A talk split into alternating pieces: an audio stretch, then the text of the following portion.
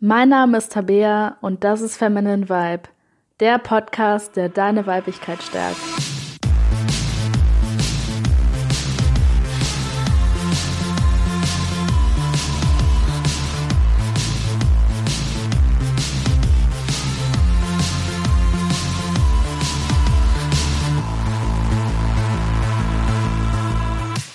Hallo und herzlich willkommen zu dieser Folge von Feminine Vibe. Schön, dass du eingeschaltet hast.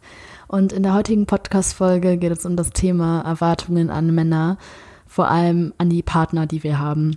Und ich werde heute darauf eingehen, welche Erwartungen gesund sind, welche Erwartungen ungesund sind oder vor allem auch viel zu viel, zu viel sind, also einfach way too much. Und wie uns zu viele Erwartungen einfach schädigen können und unsere Beziehungen und allgemein Date, Datungen, Dating-Bindungen äh, sabotieren können. Als erstes ist es erstmal wichtig, sich zu fragen, woher kommen denn eigentlich unsere allerersten Erwartungen? Weil das Witzige ist, dass die meisten von uns, vor allem Frauen, schon Erwartungen an einen potenziellen Partner haben, lange bevor wir überhaupt unseren ersten Partner haben. Das heißt, schon als Teenager, schon in der frühen Jugend ähm, wissen wir meistens schon ziemlich genau, was für eine Art von Mann wir ungefähr wollen, beziehungsweise in dem Fall, was für eine Art von Junge wir wollen.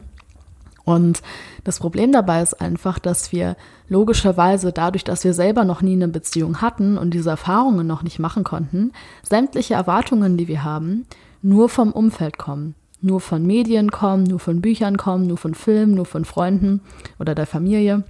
Und das muss jetzt natürlich nicht zwingend schlecht sein, weil wir dadurch natürlich auch einige Erwartungen lernen, die durchaus Sinn machen, wie zum Beispiel ein respektvoller Umgang, dass man sich gut behandelt, dass man höflich zueinander ist, dass man sich nicht beleidigt und so weiter. Das sind ja auch Dinge, die wir durch unser Umfeld lernen. Ähm, das Problem dabei ist nur, dass wir eben auch durch unser Umfeld Dinge und Erwartungen lernen, die nicht unbedingt sinnvoll sind und die wir selber möglicherweise gar nicht wollen. Deswegen ist es für dich mal, wenn du vor allem merkst, dass du sehr hohe Erwartungen an Männer hast, ähm, vor allem an den Partner, dass du dich mal fragst, auch wenn es vielleicht schon eine Weile her ist, was waren Erwartungen an Männer oder an Jungs, die ich hatte, bevor ich meine erste Beziehung hatte, beziehungsweise bevor ich überhaupt in den ersten Kontakt mit Jungs gekommen bin. Und auch wenn du jetzt sagst, ja, meine Güte, was soll ich da für Erwartungen gehabt haben, äh, da, da habe ich ja noch niemanden gedatet. Grundsätzlich haben wir da fast alle irgendwelche Erwartungen. Das heißt, ähm, horch da wirklich mal in dich rein, ähm, nach dieser Podcast-Folge oder halt die Podcast-Folge auch gerne kurz an und frag dich einfach mal, reflektiere das mal.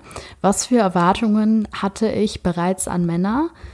Ähm, bevor ich halt überhaupt den ersten Kontakt mit denen hatte. Und überleg dir da auf der einen Seite mal die guten Sachen, aber auch die Sachen, die vielleicht ja, die dir ein bisschen merkwürdig vorkommen. Das ist auf jeden Fall schon mal eine gute Anfangsfrage, um da reinzugehen. Ja, und was ich für Erwartungen hatte, war, ich muss ganz ehrlich zugeben, ich habe als Kind viel zu viele schnulzende Romane gelesen, vor allem Sachen wie Twilight. Ich bin nicht stolz darauf, aber es war eine Zeit meines Lebens. Und äh, diese, diese Bücher, die ich in der Jugend oder eigentlich schon fast noch in der Kindheit gelesen habe, die haben mich so, so sehr geprägt und haben mir komplett falsche Erwartungen daran gegeben, was mir ein Mann überhaupt geben kann. Und vor allem äh, bei Twilight, das war wirklich eines meiner Lieblingsbücher, einer meiner Lieblingsbuchreihen. Ähm, da wird ja so ein Schwachsinn erzählt. Also da ist quasi eine Frau und die kriegt von dem Typen alles in den Arsch geschoben. Und was da auch das Problem war, war, dass in dem, ich glaube, in dem zweiten oder dritten Buch ähm, verschwindet der Edward, der Vampir, der da die Rolle spielt, ja plötzlich aus dem Leben der Frau und die Frau knickt total zusammen und keine Ahnung, will quasi nicht mehr leben, hat quasi schon Selbstmordgedanken, also nicht nur quasi, die hatte wirklich im Buch Selbstmordgedanken und ähm, hatte diese Erwartungen mehr oder weniger, dass er zurückkommt und ihr wieder diese Selbstmordgedanken nimmt. Und jetzt habe ich und ganz, ganz viele andere Mädchen das in unserer Jugendzeit gelesen. Und ähm, ja, und da kann man sich natürlich fragen, was kommt da für ein falsches Bild auf, dass wir, dass wir denken, dass wenn wir einen Partner haben und der uns verlässt, wir so zusammenklappen, dass wir quasi nicht mehr lebensfähig sind. Das heißt, wir haben, auch wenn das keine aktive Erwartung ist, was wir zu einem Mann sagen, aber wir haben irgendwo trotzdem die Erwartung, gib mir einen Lebenssinn, gib mir einen Sinn zu leben, gib mir einen Sinn, damit ich mich nicht umbringen will. Das klingt jetzt sehr krass, aber im Endeffekt war das so. Ähm, als, als der Typi hier, als Edward weg war, die, die wollte wirklich nicht mehr leben. Die hat alle möglichen gefährlichen Sachen gemacht und äh, ich saß dann zu Hause, habe das gelesen und habe gedacht, oh, das ist so romantisch, die können nicht mehr ohne einander leben und habe mir gar nicht viel Gedanken gemacht, wie mich das danach geprägt hat. Und danach hatte ich natürlich total lange Zeit Erwartungen an Jungs oder an Männer, dass die genau das machen, dass immer, wenn ich mich traurig fühle, die mich glücklich machen. Immer wenn ich einsam bin, sollen die mich ganz machen, sollen die mir das Gefühl von Ganzheit und Verbundenheit geben. Immer wenn ich wütend bin, sollen die mir meine Wut nehmen. Also ich habe da quasi meine komplette Kontrolle über mich selbst abgegeben und habe die einem potenziellen Partner in die Hand gedrückt, den ich noch überhaupt nicht getroffen hatte und habe gesagt so, also was heißt gesagt, ich habe es gedacht so, ja, ich fühle mich jetzt schlecht, aber sobald ich dann den und den Partner finde, dann wird alles gut, dann wird er mich quasi mehr oder weniger retten. Und dieser ganze Schwachsinn kam einfach nur durch Bücher und durch Filme, weil das eben nicht nur in Twilight so propagiert wird, sondern in ganz, ganz, ganz vielen Liebesfilmen. Und das hat auch wirklich eine sehr lange Zeit gedauert, ähm, diese Programmierung wieder aus meinem Kopf herauszukicken. Und als ich angefangen habe, Twilight zu lesen, war ich, glaube ich, zwölf oder so, elf oder zwölf. Ähm, und wenn man in so einem frühen Alter, wo man eigentlich wirklich fast noch Kind ist, schon anfängt, so einen Scheiß zu lesen und dann das aber auch nicht reflektiert und das dann jahrelang weitermacht, ähm, kann man sich vorstellen, was für furchtbare Erwartungen da rauskommen. Und ich hatte dann relativ viel Glück, dass ich dann mit ja, so 15, 16 auf Persönlichkeitsentwicklung gestoßen bin und das dann nach und nach da irgendwie erkannt habe, ähm, was teilweise auch nur mit einem Zufall zu tun hatte. Wenn man sich das mal vorstellt, dass man sich das vielleicht sogar jahrzehntelang reinpfeffert, diese ganzen Filme, diese ganzen Bücher und Magazine und dann auch noch die ganzen Meinungen vom Umfeld, die ja im Endeffekt genau dasselbe, genau denselben Medienscheiß konsumiert haben wie wir, dann kommen wir da in so eine verrückte Bubble, wo wir quasi die Erwartungen an Männer haben, dass die unser komplettes Leben retten, dass wir uns unglücklich fühlen, dass wir vielleicht sogar depressiv sind, vielleicht sogar ernsthaft depressiv und die dann kommen und ja, uns heilen, uns unsere psychischen Probleme wegnehmen und aus einer heutigen Perspektive, wenn ich mir das so angucke, war Bella die Frau aus, den Twilight, aus der Twilight-Saga, die war wirklich gestört. Die hatte wirklich ein Problem. Die war nicht nur depressiv, die hatte wirklich psychische Probleme. Aber in dem Buch wurde das alles total romantisch und das total liebevoll dargestellt. Und ja, das ist wahre Liebe. Die will jetzt sterben ohne den Typen. Wenn du nicht mehr ohne einen Typen leben kannst und Suizid begehen möchtest, das ist die wahre Liebe. Und das klingt natürlich total krankhaft, weil es auch total krankhaft ist. Aber in unserer Gesellschaft ist es eben so anerkannt ja, dass es normal ist. Wenn du ohne einen Partner nicht mehr leben willst, wenn du Suizid begehen willst, das ist die wahre Liebe. Und dann ist es natürlich auch kein Wunder, dass da total verkorkste Erwartungen an Männer und vor allem an den potenziellen Partner rauskommen. Ja, deswegen ist die Frage, bei den Erwartungen, die du jetzt in deinem Kopf hast, ist erstmal die Frage, willst du das überhaupt? Willst du überhaupt einen Typen haben, der, selbst wenn es so einen Typen irgendwo gibt, der sich das auf die Fahne schreibt, dich von allem zu retten und deine psychischen Probleme zu lösen und was weiß ich, willst du diesen Typen wirklich? Weil auch Edward, Edward, auch Edward hatte ein psychisches Problem. Auch wenn ich das als elf- oder zwölfjährige nicht erkannt habe. Aber der hatte erstens den totalen Helferkomplex, einen totalen Retterkomplex und ich glaube noch 10.000 andere Komplexe. Und das wurde da aber auch total romantisiert. Und da ist jetzt die Frage, wenn er wirklich eine Person ist, die wirklich abhängig von dir ist, die alles dafür tut, dass es dir gut geht, sich komplett selbst vergisst, Willst du so einen Menschen wirklich haben? Und ich weiß, erstmal unterbewusst könnte dich das ansprechen und du könntest denken, ja, genau so eine Person will ich. Ich will eine Person, die alles für mich gibt, die alles aufgibt, die, die mich unbedingt möchte.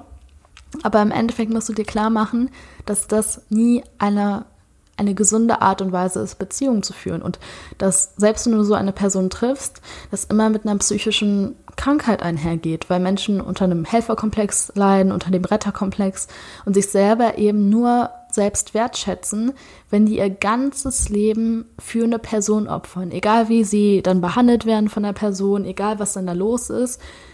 Das Einzige, was zählt in ihrem Leben, ist diese Person. Und da gerät so eine krasse Abhängigkeit rein.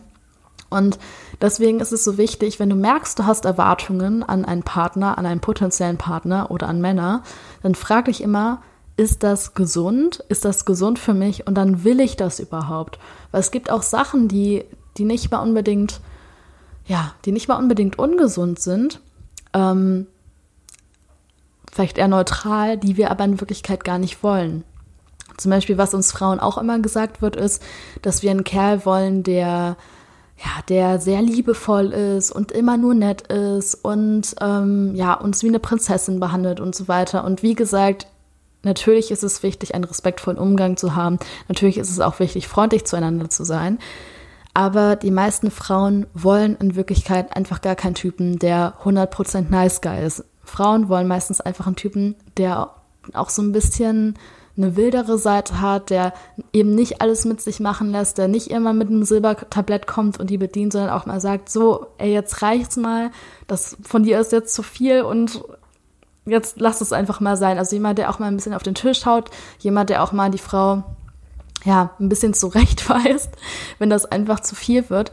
Und das wollen sich die Frauen aber eben meistens nicht zugestehen. Die meisten Frauen sagen dann, ja, ich will einen Typen, der immer nur lieb ist und der mir jeden Wunsch erfüllt und der immer mit mir einer Meinung ist und so weiter. Aber in Wirklichkeit wollen wir eben einen Partner, der auch mal eine eigene Meinung hat, der uns nicht alles nachplappert, ähm, der uns nicht 24-7, äh, 365 Tage am Stück hinterher rennt, sondern bei dem wir auch wissen, okay, wenn ich den jetzt wie ein Stück Scheiße behandeln würde, würde der auch genug Selbstrespekt haben, genug Selbstliebe haben, um eben wegzugehen. Deswegen unsere ja, unser Kopf ist voll von Erwartungen an Männer, die wir teilweise überhaupt nicht wollen. Deswegen ist es eben so wichtig, auch bei Sachen, die nicht mal so destruktiv sind, also nicht mal Sachen, die so ungesund sind, sich da auch trotzdem zu fragen, ist das eine Erwartung an Männer, die ich wirklich haben möchte, oder ist es einfach nur etwas, was mir mit der Zeit so, ja, einprogrammiert wurde? Ja, nun kommen wir zu dem Punkt, was denn, ja, gesunde Erwartungen an Männer sind. Und im Endeffekt sind meiner Meinung nach gesunde Erwartungen an Männer einfach Erwartungen, die du auch an andere Freunde oder äh, an andere Freunde, an andere Leute in deinem Leben hattest. Zum Beispiel Erwartungen, die du an deine Familie hast, die du an deine Freunde hast, die du an, ein, äh, an eine fremde Person auf der Straße hast. Also einfach so ein Grundrespekt, dass man nicht wie ein Stück Scheiße behandelt wird ähm, ein höflicher oder freundlicher Umgang, äh, dass er sich zurückmeldet, dass wenn man schreibt, jetzt, ich meine damit jetzt nicht innerhalb von fünf Minuten, aber dass wenn man sich meldet, dass der dann auch nicht dann äh, drei Monate sich mal eben nicht meldet, sondern dass er sich zurückmeldet. Einfach diesen, diesen Grundrespekt und diese grundliebevolle Art. Einfach das, was wir eben auch von unseren Freunden erwarten würden, dass die uns gut behandeln, dass ja, dass sie auch mal für uns da sind. Das sind meiner Meinung nach alles ähm, Erwartungen, die gesund sind, die auch einfach zu jeder Beziehung dazugehören und die wir auch gerne stärken dürfen. Ähm, aber das ist meiner Meinung nach halt so ein Grundpaket, was jede Frau haben sollte. Und dann kann auch jede Frau noch so ein paar einzelne, individuelle Sachen dabei haben. Zum Beispiel ja, wollen manche Frauen dann vielleicht, wenn die in der Beziehung sind, ähm, eher einen Partner, den die öfter sehen. Manchen ist das vielleicht eher egal. Manchen reicht das vielleicht, wenn man sich, weiß ich nicht, äh, ein paar Mal im Monat sieht. Andere wollen sich wenigstens dreimal die Woche sehen. Und wenn man da ja so ein paar Erwartungen hat, die individuell sind, ist es auch vollkommen in Ordnung. Aber diese krassen Erwartungen, also dieses vor allem alles, was damit zu tun hat, er soll mich glücklich machen, er soll mich retten, er soll genau so und so sein und er soll genau die Frisur haben und genau das machen und wenn ich was sage, soll das erfüllen. Das sind alles so Erwartungen, die erstens kein Mensch auf der Welt erfüllen kann und ähm, ja, zweitens Erwartungen, die vermutlich früher oder später auch dafür sorgen würden, dass wir uns zu dem Partner gar nicht mehr angezogen fühlen, wenn wir denken, so, ähm, also wenn wir dem sagen, quasi, mach, was ich will, mach, was ich sage, und der würde das dann immer alles so durchführen, dann würden wir wahrscheinlich nach einiger Zeit ob es den Frauen, die das jetzt hören, gefällt oder nicht, ähm, würden wir wahrscheinlich mit der Zeit einfach das Interesse an den Männern verlieren. Und da nochmal eine Frage, die auch sehr gut ist, um das eigene Verhalten zu reflektieren, ist die Frage, geben wir das, was wir von den Männern erwarten, auch uns selbst? Zum Beispiel, wenn wir jetzt von einem Mann erwarten, dass der uns unbedingt rettet, dass der uns Freude schenkt, wenn wir traurig sind, können wir uns dann mal fragen, haben wir diese Erwartungen eigentlich an uns selbst? Und machen wir das auch? Also wenn wir traurig sind, machen wir uns dann selbst glücklich, weil meistens sind diese Erwartungen an Männer einfach Dinge, von denen wir denken, dass wir das selbst nicht schaffen können. Ähm, genauso wie halt Bella in, den, in der Twilight-Saga, die hat halt keinen Weg gefunden, um sich selber aus dieser Depression rauszuholen und hatte deswegen halt unterbewusst an Männer halt dann diese Erwartung, dass die Männer sie retten sollen. Und wenn wir das aber selber schaffen, wenn wir uns selber retten können, wenn wir uns selber glücklich machen können, wenn wir selber mit unserer Wut umgehen können, dann gehen diese Erwartungen an Männer meistens auch eher zurück. Und vor allem ist es einfach auch eine Sache, die kein Mann der Welt leisten kann. Und das ist eben auch nochmal eine, eine Frage, die wir reflektieren müssen. Sind diese Erwartungen, die ich an Männer habe, kann das überhaupt irgendein Mann überhaupt auf der Welt schaffen? Und eine weitere gute Frage ist auch, sind wir bereit, das selber zu machen? Sind wir bereit, ähm, die Erwartungen, die wir haben, an Männer auch selber zu geben? Und können wir das auch selber geben? Weil, wie gesagt, kein Mann der Welt schafft es, ähm, dich irgendwie aus einer Depression rauszuziehen, wenn du da nicht mitmachen möchtest. Und genauso wenig schafft es auch keine Frau der Welt, einen Mann aus einer Depression rauszukriegen oder ähm, oder den zu heilen oder ihm seine Wut komplett wegzunehmen oder so. Und ähm, ja, diese Fragen einfach, also zu reflektieren, kann ich das selber mir selbst geben? Kann ich das meinem Partner geben? Ähm, sind das Dinge, die ich wirklich möchte, die gesund für die Beziehung sind? Das sind einfach gute Fragen, um herauszufinden, ähm, ja, wo wir vielleicht in eine negative Richtung programmiert wurden durch das Umfeld oder durch die Medien halt. Und jetzt zum Schluss der Podcast-Folge möchte ich noch mal ein paar, ja, typische, klischeehafte, sage ich mal, Erwartungen ähm, von Frauen nennen, die halt sehr viele Frauen haben. Und vielleicht erkennst du dich in einigen von diesen Erwartungen wieder.